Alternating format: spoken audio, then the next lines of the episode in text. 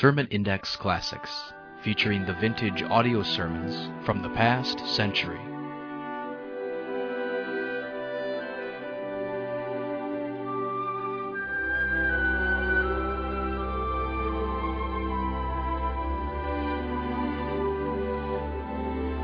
Welcome again to Sermon Index and today's program featuring some of the best sermons preached in the last century. This program is provided by the Ministry of Sermon Index. For more messages, log on to our website, www.sermonindex.com. Now, here's today's program.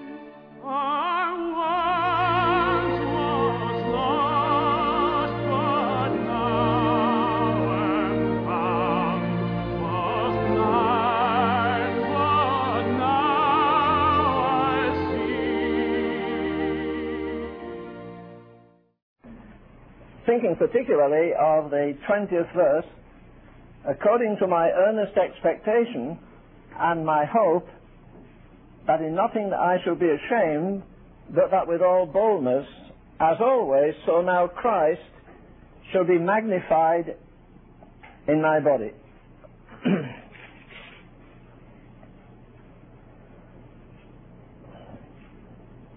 I used to think that in, in the second letter to the uh, of, Chronic, uh, of Corinthians and chapter 5, well, Paul gives us a kind of summary there of his theology.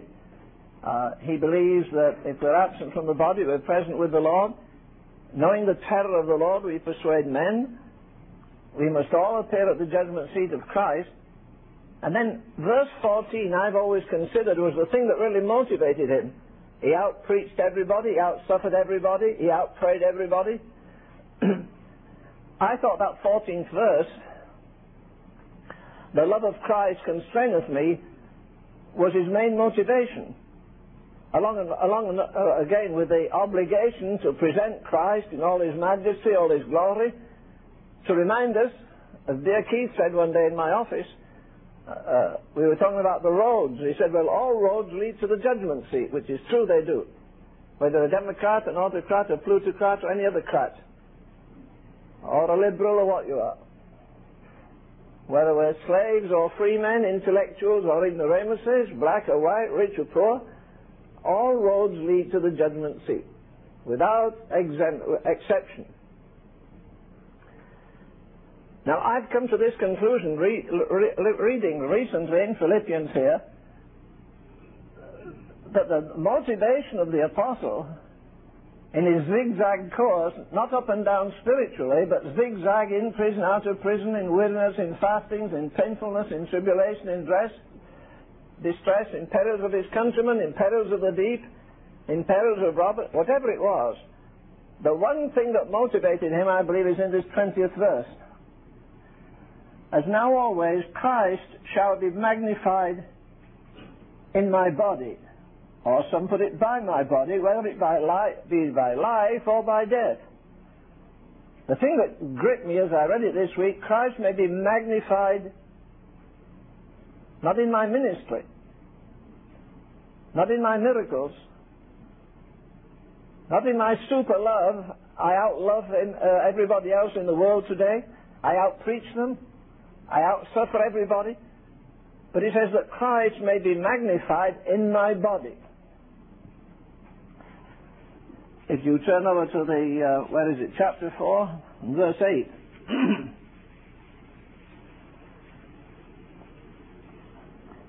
this explains his life, I think. He says, Be careful for nothing, be prayerful in everything, and be thankful for anything. That covers a lot of territory, doesn't it? The King James Version, of course, the best one, says, Be careful for nothing, but in everything by prayer and thanksgiving, uh, prayer and supplication with thanksgiving, let your requests be made known unto the Lord. I believe that's a territory in which he lived and moved and had his being.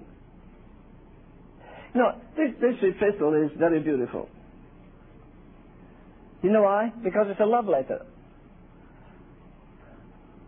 Some of you ladies remember the first one you got. I guess it's stuffed away somewhere now. Tied up with a ribbon maybe. Or you threw it in the garbage as soon as you read it. I don't know, but anyhow. Love letters are beautiful. A fellow in our church fell in love with my sister. He wrote a letter to her. Boy, Shakespeare couldn't have done better. He saw everything. She dies like stars, and her cheeks were rosy, and she was this. I never knew. I've lived with her 20 years and never noticed one of the things he said she had. Because beauty, again, is in the eye of the beholder. This is a lovely epistle. For one thing, there's no mention of sin in this epistle at all. I think what he, uh, Paul, Paul is actually saying here that in the greatest suffering you can have the greatest joy. we like the bonuses, we're not too, worried, too, too anxious to have the burdens, are we? If you read the epistle carefully, you'll find that 14 times he mentions joy. And he's in a stinking hole of a prison we wouldn't put a dog in in these days. No bed in it, no creature comforts, the rottenest food. Just a hellhole. And yet here he is sending a letter of greetings and cheering to other people who should be writing letters to him. So with all the greatness and all the pressure, he says it's possible to have this uh, boundless joy. Again, he does not mention sin, he mentions flesh once and then dismisses it. He's showing us that there's a grace of God far more exceeding abundantly above all that we can either ask or think. The great old Scottish saint, Samuel Rutherford, some of you know that great hymn, The Sands of Time are Sinking. He didn't write it. Mrs. Cousins extracted phrases out of his wonderful diary and put that marvellous, marvellous hymn together. I think it's maybe the greatest hymn ever written. But he says, I have to go into the king's cellar to find the king's wine. I remember old houses not far from where we live. We got in one one day. The owner's son was a friend of mine. He said, ever been in our huge underground cellar? I said, no. We went in and there were all the old wine racks. We searched dozens. They were all empty. it's a blessing they were. I'm sure I'd have got drunk that day. I was so thirsty in that old basement. But he said, look at the old wines they used to keep. Labels, you know, from Portugal and Spain and here and there and champagne from France and all the rest of it. But they're not stored upstairs in the refrigerator. They're stored or were stored in dungeons, in the dark places. And we would like God to serve up, as it were, the wine of heaven just while we're living on the level. Without any interruption of trial or tribulation or testing. But that's not the way that God works.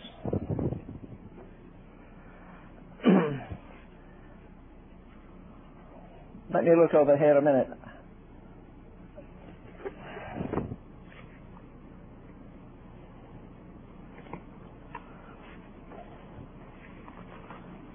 I've lost my marker here. Let me see. I'll find it.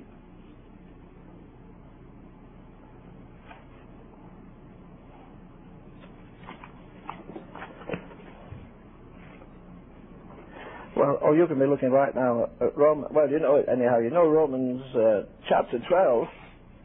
I'm thinking of places where Paul talks about his body. He doesn't talk about yielding your mind merely. He says uh, in Romans 12, 1 and 2, I beseech you, brethren, therefore, by the mercies of God, that ye present your body a living sacrifice. Not your brain, not your emotion, not your spirit. But if I said to somebody, look, here's my watch, well, it's, it's a fairly modern one, you know, it doesn't have a battery. I don't have to wind it up. The old one they had works in, you know, they were marvelous old things. We used to call them stem winders. They're collector's items now. If I give a man my watch, I give him the works, I give him the hands, I give him the face, I get him everything. Well, if I present my body a living sacrifice, surely I'm presenting everything that I have my spirit, my soul, and my body, for which Paul prays, you remember, when he's uh, praying to the, speaking to the Thessalonians. 1 Thessalonians 5.23, he prays, The very God of peace sanctify you wholly, and I pray that your spirit and soul and body be preserved blameless unto the coming of the Lord. faithful is he that calleth you, who also will do it.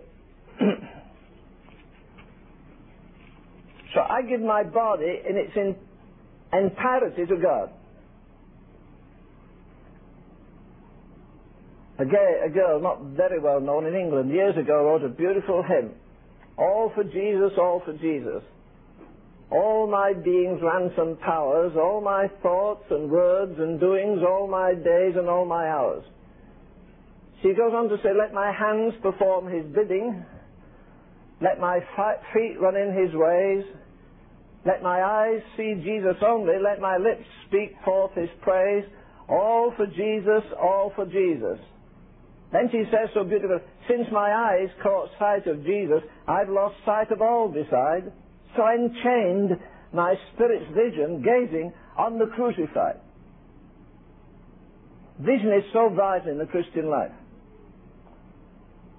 On that Damascus Road, I don't believe the Apostle Paul ever recovered from that experience of being blinded.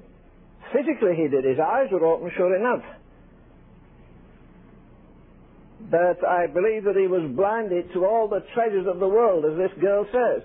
Since my eyes caught sight of Jesus, I've lost sight of all beside. So enchained, my spirit's vision gazing on the crucified. Or if you want it in the words of Isaac Watts, after you've seen him, my richest gain I count but loss. But as I've said so often, we use that phrase, you know, one day, when we, the things of earth, after you've seen Jesus, the things of earth will grow strangely dim. You know, I, I like to turn that round and say, when we get to heaven and look back, the things of earth will look strangely grim. We live, we, sp- we spend our time gathering sawdust.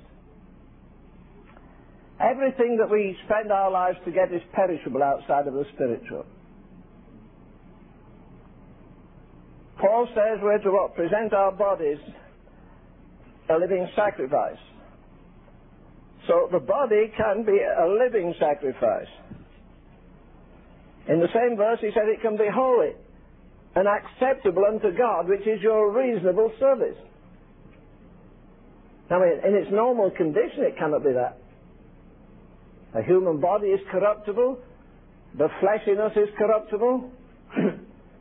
But once He takes us in His infinite mercy, and Romans 5 is fulfilled, and we receive the grace of God, and we receive the peace of God, and we begin to walk with God, then we can present that body, which He will sanctify, a living sacrifice, holy, acceptable unto God, which is only our reasonable service.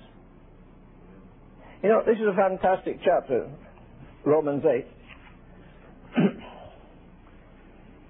Verse 1 says, There is therefore now no condemnation to them which are in Christ Jesus, who walk not after the flesh, but after the Spirit.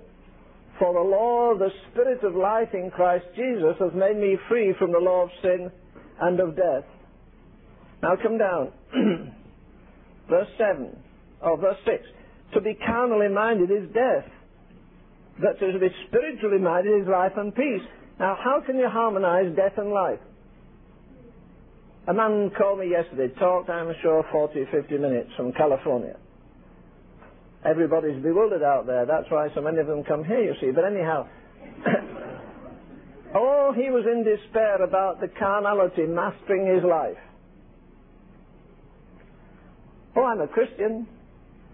I'm sanctified. I said, You are? Yeah, but something carnal dominates me. Well, that's ridiculous. How can you be carnally dominated if you're spiritual? This scripture is very clear. To be carnally minded is death. I don't know why. I think preachers are the devil's advocates very often. They defend sin better than an atheist. Tell you you can't get rid of sin this side of eternity. You have to have it. It has to have dominion over you. When the scripture says it doesn't. Oh, this man had just one sin of the flesh that mastered him. He could not, in any shape or form, get the victory over it. I said, well, get it nailed to the cross. That's the answer. Again, Romans 6.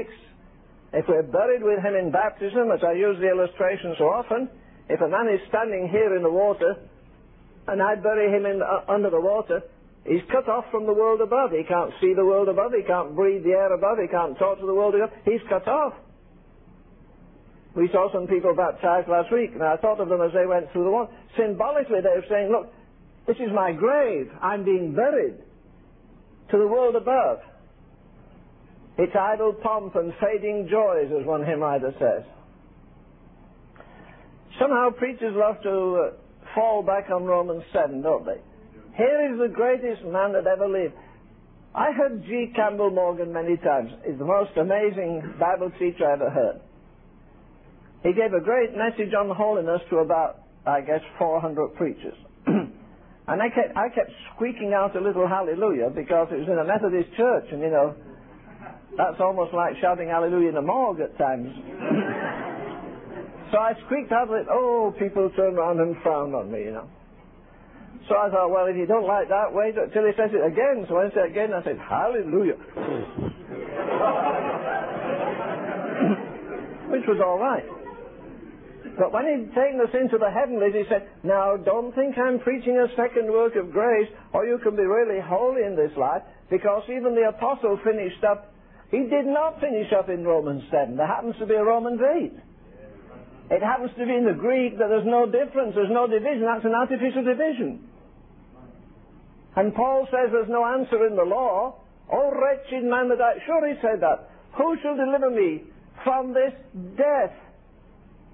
But if he stopped there, we'd be in trouble.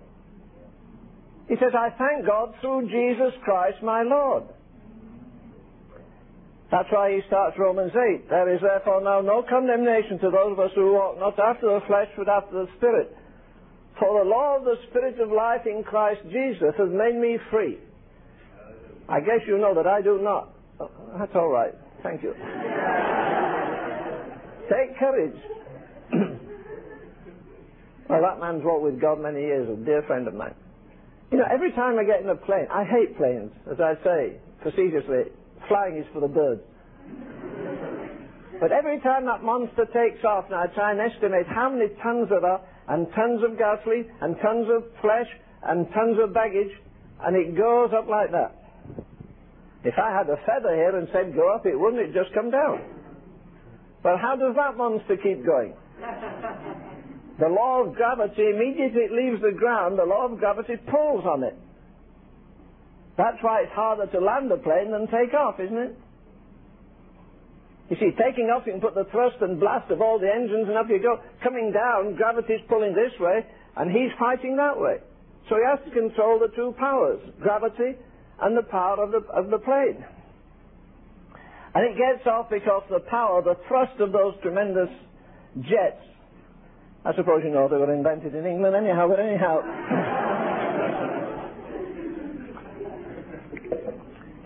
Isn't it amazing when you see that thing going down and you look at 300 passengers in that plane, all the baggage, all the luggage, all the gasoline? Off it goes with a roar. Soon you're seeing the land. This, it's either dropping away or going up anyhow, but there it is.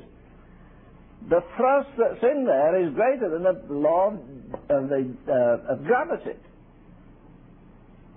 Well, then, what about the law of the Spirit of life in Christ Jesus? Oh, I love, as you know, I love resurrection hymns. Up from the grave he arose. Oh, I like that. As I said the other day when we sang it, sing it with a sneer. Death cannot keep its prey. Sin shall not have dominion over us. The law of the Spirit of life in Christ Jesus has made me free. Now that's a very wonderful text, isn't it? Look at verse uh, 8. Romans 8, verse 8. Okay. So then, they that are in the flesh cannot please God. Well, there you are. There's your answer. No, the answer's in the next verse. But ye are not in the flesh. You're talking about this flesh in one place, and you're talking about a fleshy nature in the other, Galatians 5, where all the, the works of the flesh are there, which are manifest, they're also corrupt. But then you come down into uh, the same next verse, verse 9. Ye are not in the flesh, but in the Spirit, if so be that the Spirit of God dwell in you. Look at verse 10. If Christ be in you. Verse 11. If the Spirit of him that raised up from the dead dwell in you. Good mercy. What do you want? Have the Spirit of God in you. Have the Spirit of life in you. Have the Spirit of the Son in you. Have the Spirit of the Spirit in you. Well, how can there be room for carnality? Knowing this, Paul says, that our old life, our old man was crucified with him. Nevertheless I live, he says, yet not I, but Christ liveth in me. And the life which I now live in the flesh, I live by the faith of the Son of God, who loved me and gave himself for me.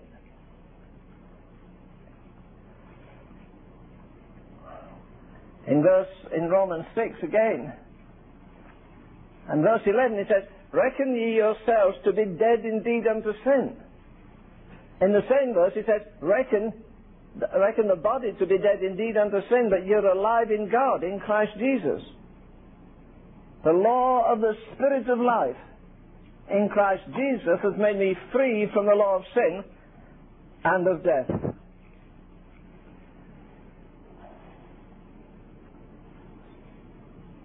That Christ may be magnified through my body.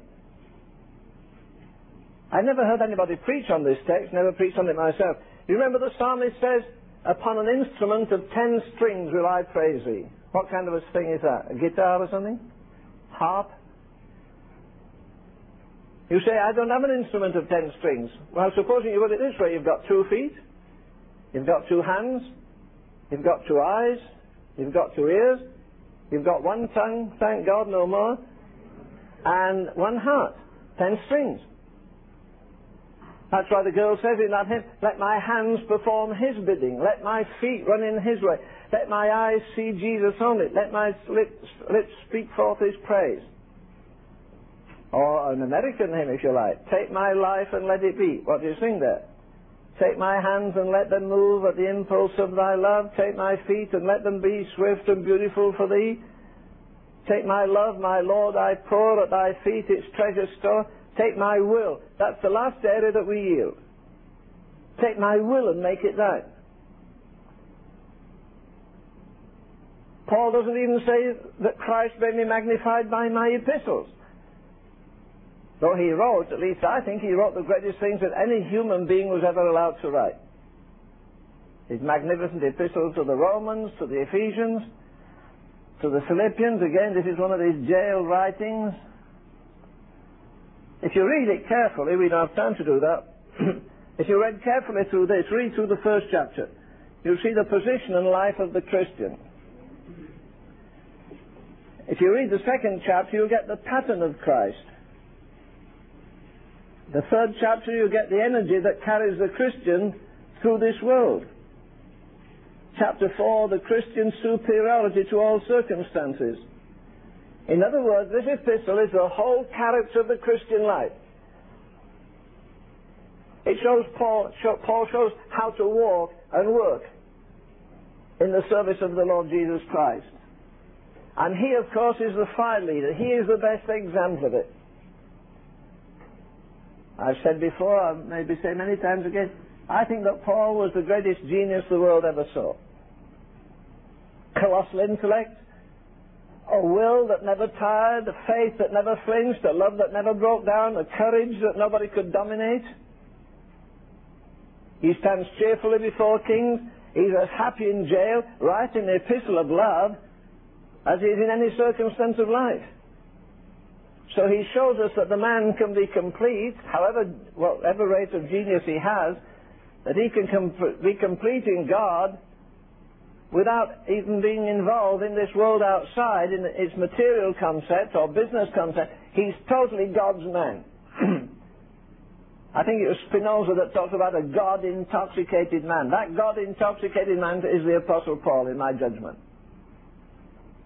In perils of the deep, he doesn't shake. Everybody else on the ship is terrified. He stands by and captain sends for him and captain says, what's wrong with you? Wasn't that a night last night?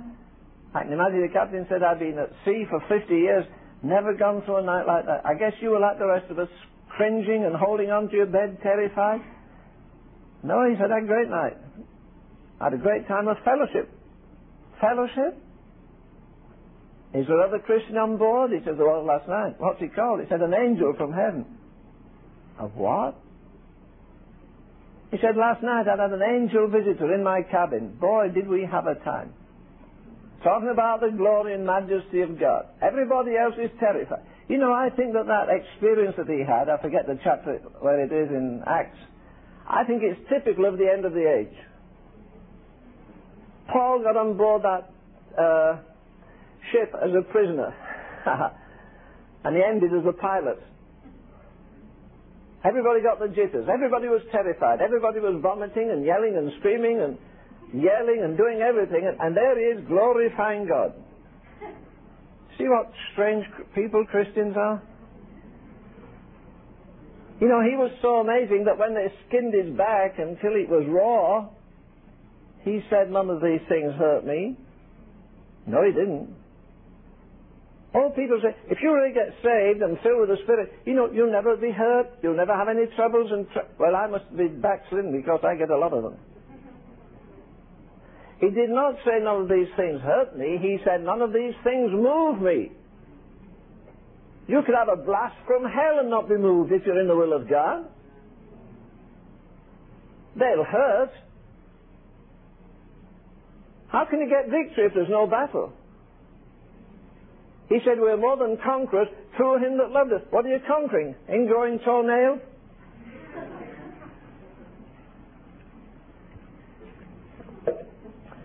Charles Wesley has a hymn in which he says, Should all the hosts of hell and powers of oh, should all the hosts of death and powers of hell unknown put their most dreadful forms of rage and malice on, I shall be safe, for Christ displays superior power and boundless grace. You see, Paul touched the powers of the world to come. To us, that's theology. Just that's something we're, we're grasping after, almost in blindness. We're so happy to get, get rid of a lot of rotten sins, and thank God for where we are, but look at the territory there is yet for us to reach for. You know, God's problem with Israel was getting them out of Egypt. They could have got out of Egypt into Canaan in 11 days. They didn't even make it in 40 years, most of them. We've got people now who have been saved 20, 30 years and another day older in the spiritual life. They're no more mature, they're no more spiritual strength, they're no more spiritual understanding, they're no more spiritual revelation. Why? Because so often they've lived on meetings instead of living on Christ. I don't care where you go, what school you go to, and I thank God for schools, this school particularly again. But remember, you can't, what, what do you do when the school's pulled away from you? See, so many people get happy and blessed when they're in an association, a fellowship, and then you go and stick them up the Amazon somewhere, they go to pieces. Can you imagine a man going to going to pieces who, let me go back here and quote this exactly, or, or, or here in Romans 8, Again,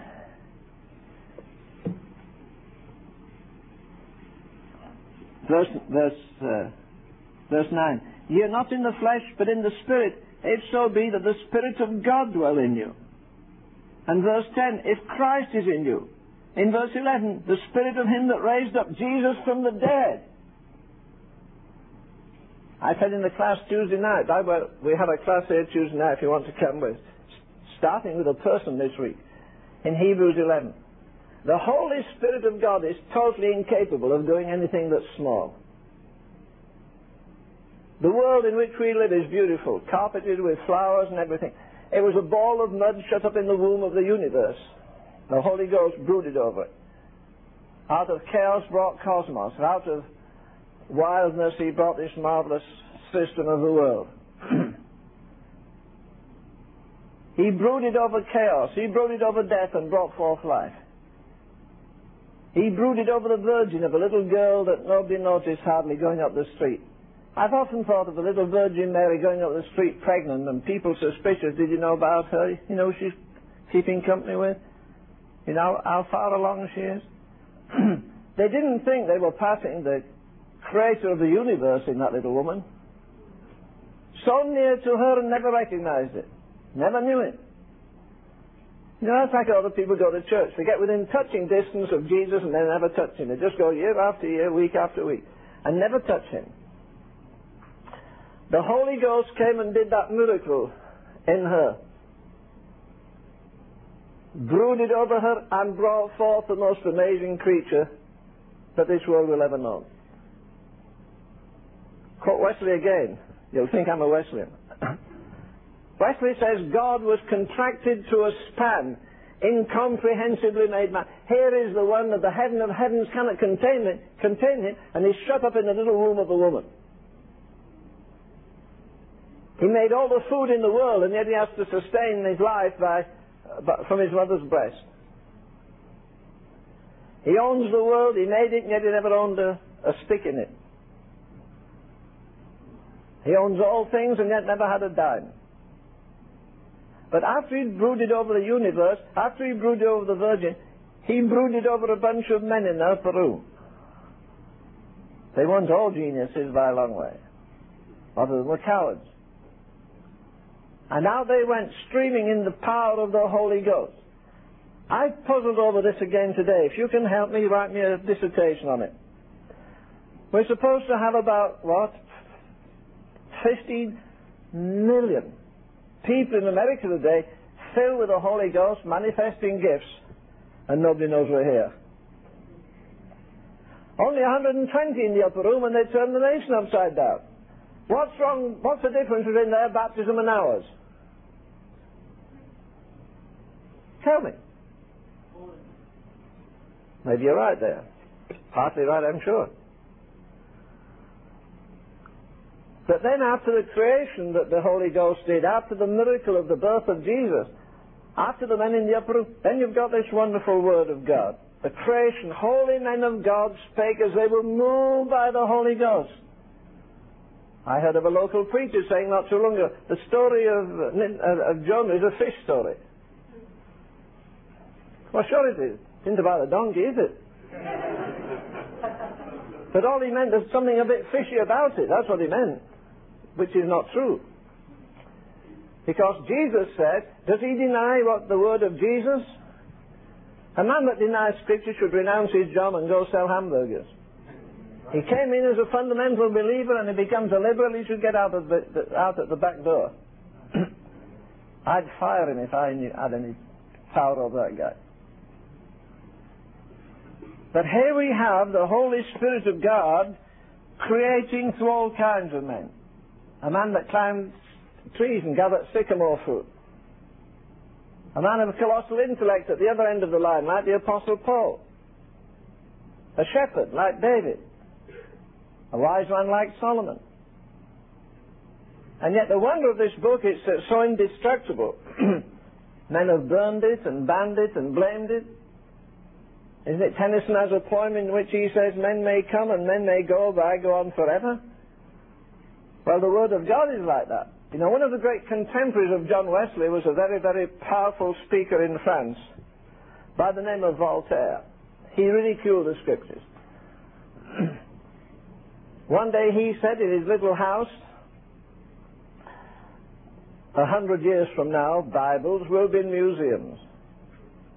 Well, he didn't miss it by much, did he? Except about, about, about a thousand million copies. Bibles will be museum pieces. People won't bother. They'll be so advanced, they won't bother with the Bible. One of the nice things that World War II did was blow his little house off the face of the earth.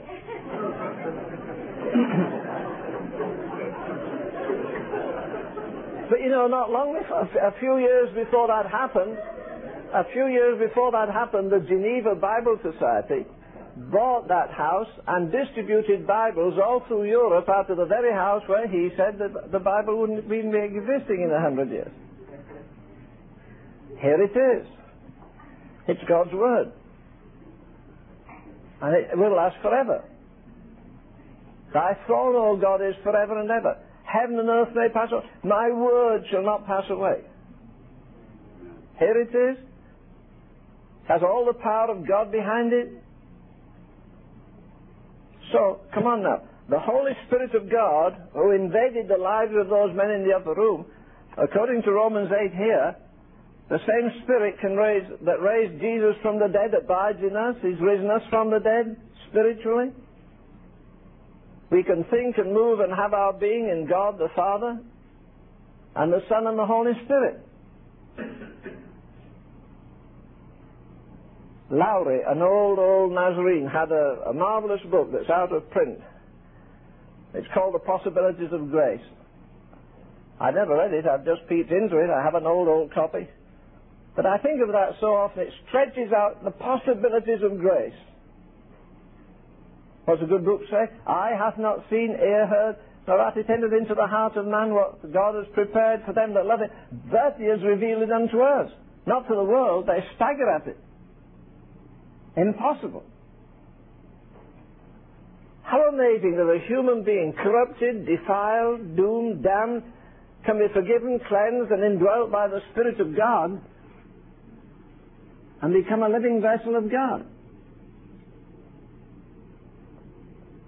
God is yet to produce the greatest men ever. I don't believe God went off production with Wesley and Finney and uh, George Whitefield. Or the great men who built the old spiritual empires like Hudson Taylor and others that went to China and Gilmour to Mongolia and Judson to Burma and uh, Carey. First missionary from England to India was Carey. I preached in his church once there. In, is it in Calcutta? I think it is. And there was the other little man, Henry Martyn. I said to the class the other night, I wish some of you folk would wake up and use your brains while you're young enough to use them. There was a young lady singing on TV. I love to hear these great singers. She was a great singer, about 220 pounds.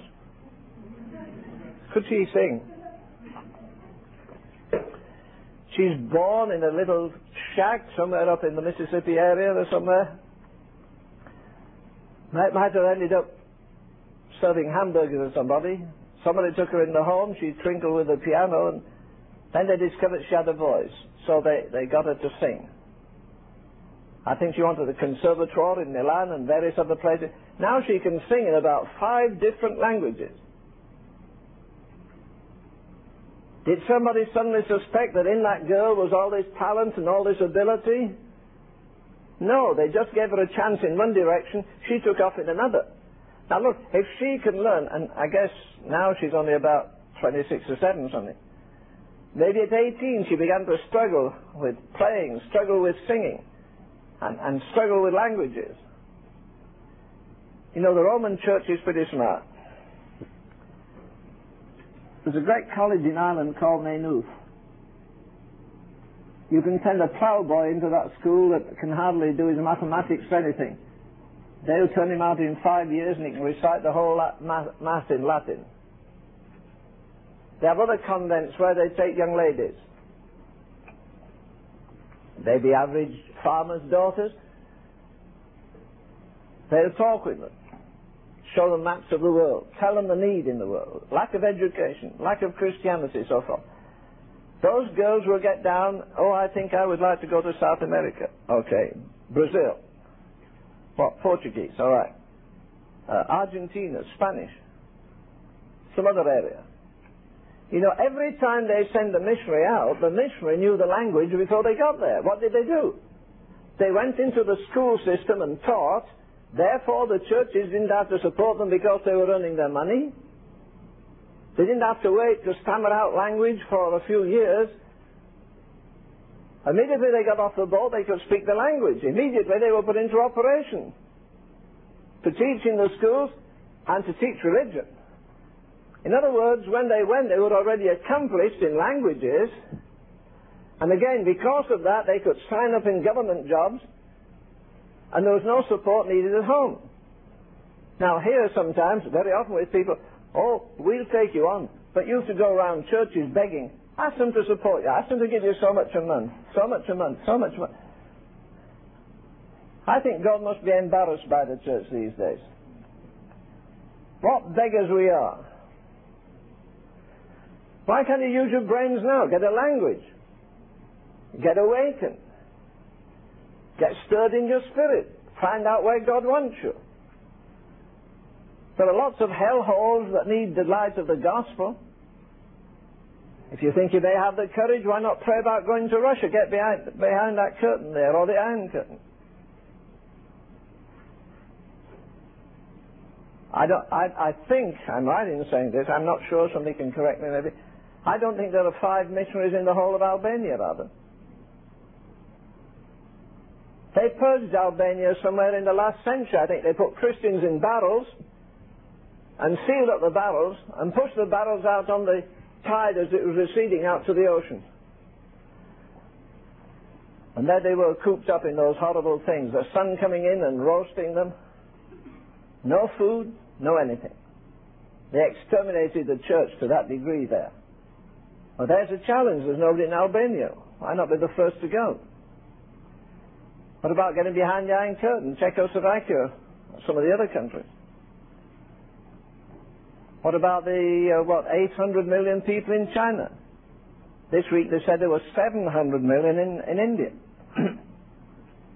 it has about, what, 400 languages and dialects. The world population now is the greatest it's ever been in history.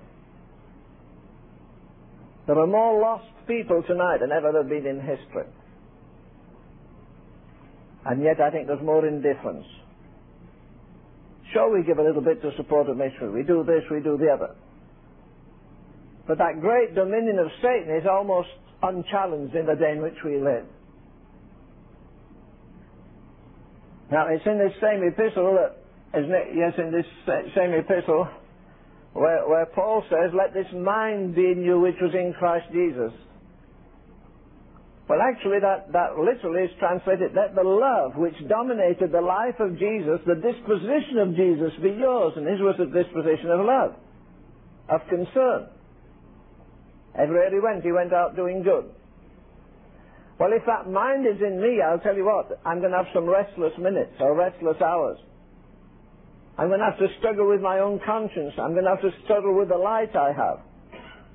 I'm going to have to struggle with the challenge that comes to me from a dozen different countries to get the message of Jesus Christ there while it's yet day.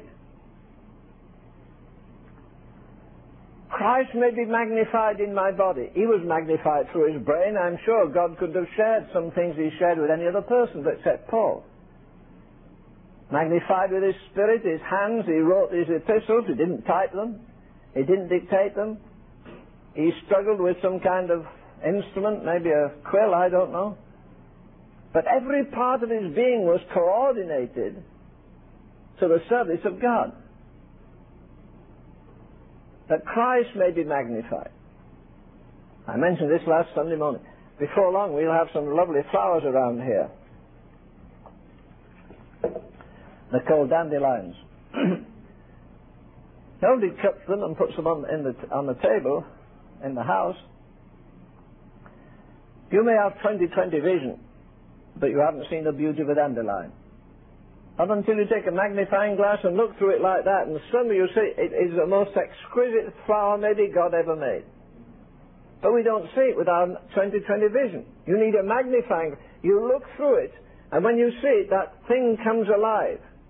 That's what Paul says, that Christ may be, when people look at my life, Jesus Christ is clearer and nearer and more wonderful. Is that true? Do you think your children would say that? oh, my daddy and mummy, I've never seen Jesus, but I know Jesus is like, he's like my daddy. As I said last Sunday, old Jonathan Edwards gets uh, ridiculed, you know. He took a stack of notes and he read through them and he had a candle here and his big frowning face and a gravel voice. And he reads through his sermon, the greatest, most famous sermon outside of the Bible, Sinners in the Hands of an Angry God. And people all remember because he thundered. They said that when people fell off their seats, instead of showing mercy, he kind of thrust the thing into them deeper, the truth of God. People hung on to pillars that were supporting the gallery because they were afraid they'd fall into the abyss. But he didn't spare them. Brother Dave was in my house the other day. Last Sunday night he preached in one of the, maybe the largest church in Denver, Colorado. he said, Len, as we sat there, it was ready, I, I was ready to preach, and suddenly I was overcome with grief. And I just walked forward and sat on the floor, didn't go to the pulpit. And I began to weep. God just gave me such a burden.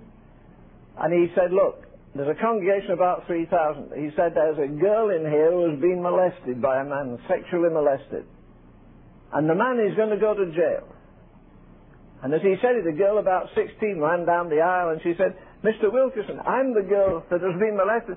My daddy did it, and he has to go to jail. David just groaned. He said there must have been 15 or 16 other young women came there and said, my father or brother or somebody is, is assaulting me sexually every week. And he said, my spirit just groaned, and he, and he stayed there 50 minutes weeping. I said, Dave, bless you. The average preacher would have said, uh, I just had a kind of a little upset in my spirit. Uh, I feel there's somebody in trouble. Uh, I'd like a few of you to pray. Raise your hands. We're going to pray for this girl. She's in trouble. I know she is. Instead of that, he swept all his theology, his sermon on one side, and obeyed the Holy Ghost. The whole church broke up in weeping and brokenness, seeking God. Same thing happened without ever, have, ever having to open his mouth preaching. I'm sure that's the kind of spirit that the apostle had, because the spirit of Christ indwelling him. It's the spirit of God dwelling in him. The fruit of the spirit. As I've said, if Jesus had ever said, if it said one word differently, it would have killed a 10 million arguments since Pentecost.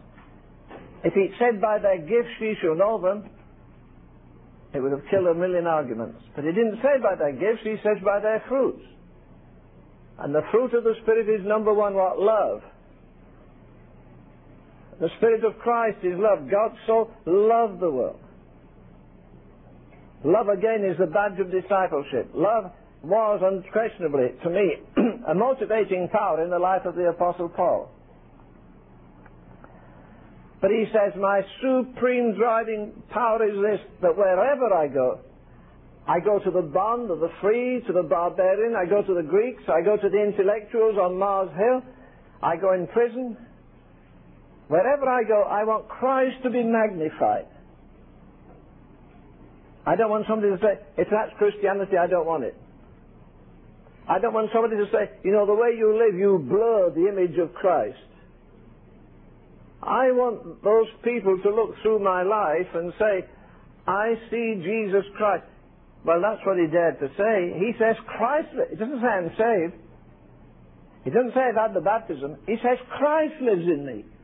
It's much easier to say I'm saved. It's much easier to say I've had the baptism. We're accepted on par with the rest of the people in the church. But supposing you stand up in the next test, if the pastor, anybody want to testify, you stand up and say, Christ lives in me.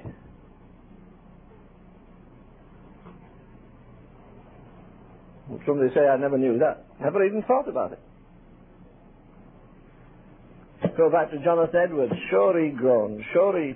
But his daughter said, people think my dad is a severe man. A man that pours out judgment. But she said, in the home, he lives just like Jesus. And every day my mummy comes out of the closet, she said, her face shines like the face of Moses shone, because she spends at least two hours in prayer with God every morning. And oh, when she comes through the house, there's something so different, so fragrant. Well, that's what God wants, isn't it? He wants sin to have no dominion over us, but we have dominion. You know what the Greeks used to say, man know thyself. The Lord says, control yourself in the Spirit. What does he say? Paul says, I keep my body under. I control it. I control my passions. I control my appetites. He was never an excessive eater, I'm sure of that. I don't think he was an excessive sleeper. You know, it, it looks a bit chronic when you put it this way. We live, what, 24 hours a day? Supposedly we work eight hours, we have eight hours free, and we sleep eight hours. Put that into 60 years, what do you do? You sleep 20 years. You work 20 years. and you're free 20 years. Doesn't look too much when you take it in the day, does it? Eight hours free, eight hours to sleep, eight hours, okay. But when you put it in 20 years sleeping, 20 years of idleness maybe, 20 years of work, it's a very, very different thing. Now, this man is the man who eats up the time. He buys up the opportunity, as the translation says. When he says redeeming the time, which literally from the Greek is redeeming the time, is buying up the opportunity. This opportunity will not come tomorrow, it comes today. So I buy it up, I eat it up. I don't want to waste time, waste money, waste opportunities. You know, it's not difficult. It's not a case of living in a kind of a steel shell. It's a case of the Spirit of God and the Spirit of Christ and the Holy Spirit governing my life that He constrains me when I'm too slow and He restrains me when I'm too quick. And it's joy to be in submission to Him. Paul says he's a bond slave of Jesus Christ, a happy slavery, a joyful, ma- a joyful to serve a master like that that Christ may be magnified by my body, he says, whether by life or by death. Doesn't matter which way. Well, there's no other way to live, surely. Having the body under control by the power of the Spirit, presenting my body a living sacrifice, number one, holy, number two, acceptable, number three. All packed up in that first verse of Romans 12 which is really only the normal Christian life. There's only one kind of Christian life, really, that's a life of holiness.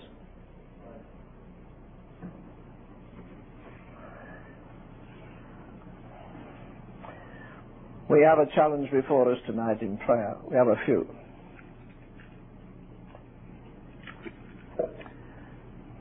Brother David Wilkerson is preaching in a college tonight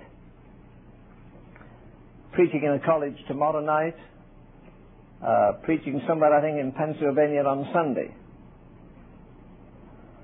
A brother that comes here sometimes, Brother Bob uh, Roberts, is going out on a mission this coming week, and then next Friday, he and a group of men, I think ten of them, are going down to Belize again to hold some evangelistic services there.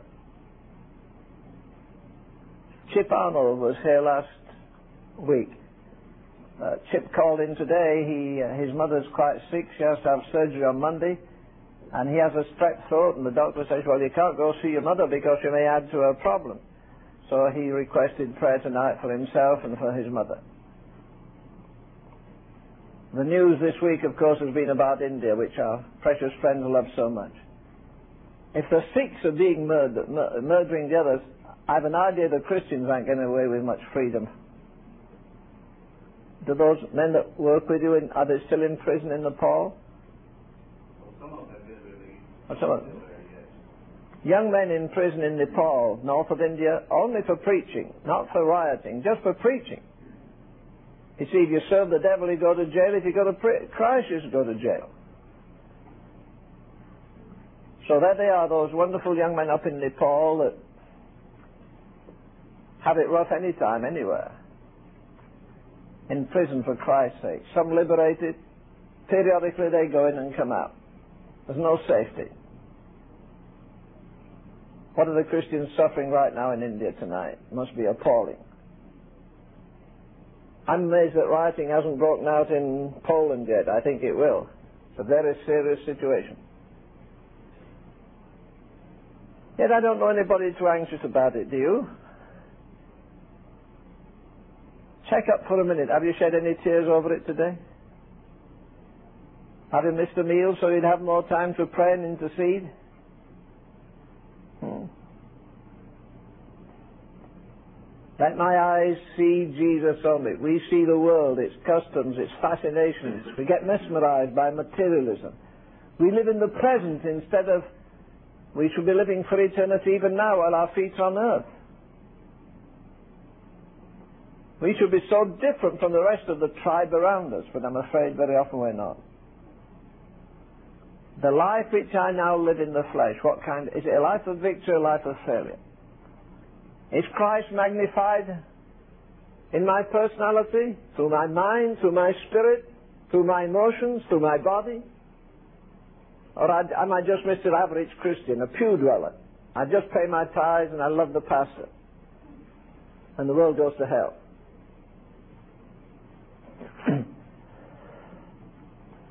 you know, all these are awesome men again. I'm not suggesting for a minute if you do everything that Paul did, you'll become another Apostle Paul. Not so. That's already been done. There's no more epistles to write. But we can become men of like character, and that's what God wants. Emptied of self, filled with God. Not just having a mind of my own, but having the mind of God working through my mind, through my emotions, through my heart, through my conscience, through my will. There's that restless, troubled world. People will die by the thousands maybe before this business is over in India and go straight to a lost eternity.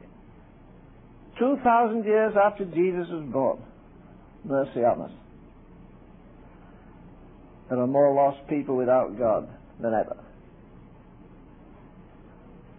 What is it? Every day a quarter of a million babies are born and they'll never hear the gospel. Every day at least a hundred thousand die throughout the world that have never heard the gospel. This man has a consuming passion for one thing, that Christ may be known. Whether by life or by death, I don't care. He signed himself away one day. When he died on the cross with Jesus Christ, he died to all his ambitions, he died to all earthly honors, he died to his nation. He was of the tribe of Benjamin, a seed, a seed of Abraham. He had every cultural advantage, had every intellectual advantage. I lay in dust life's glory dead, he said.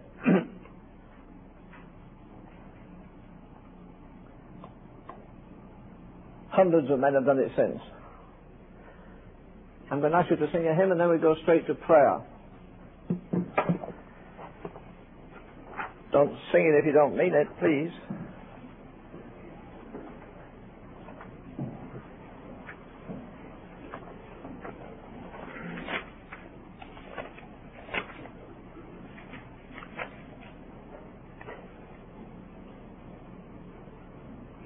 Oh, 363, 363. Let's stand and sing.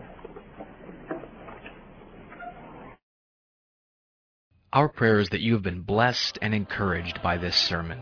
To download full sermons, go to our website, www.sermonindex.com. You can contact us through the website, and please share a testimony of how this sermon has ministered to you.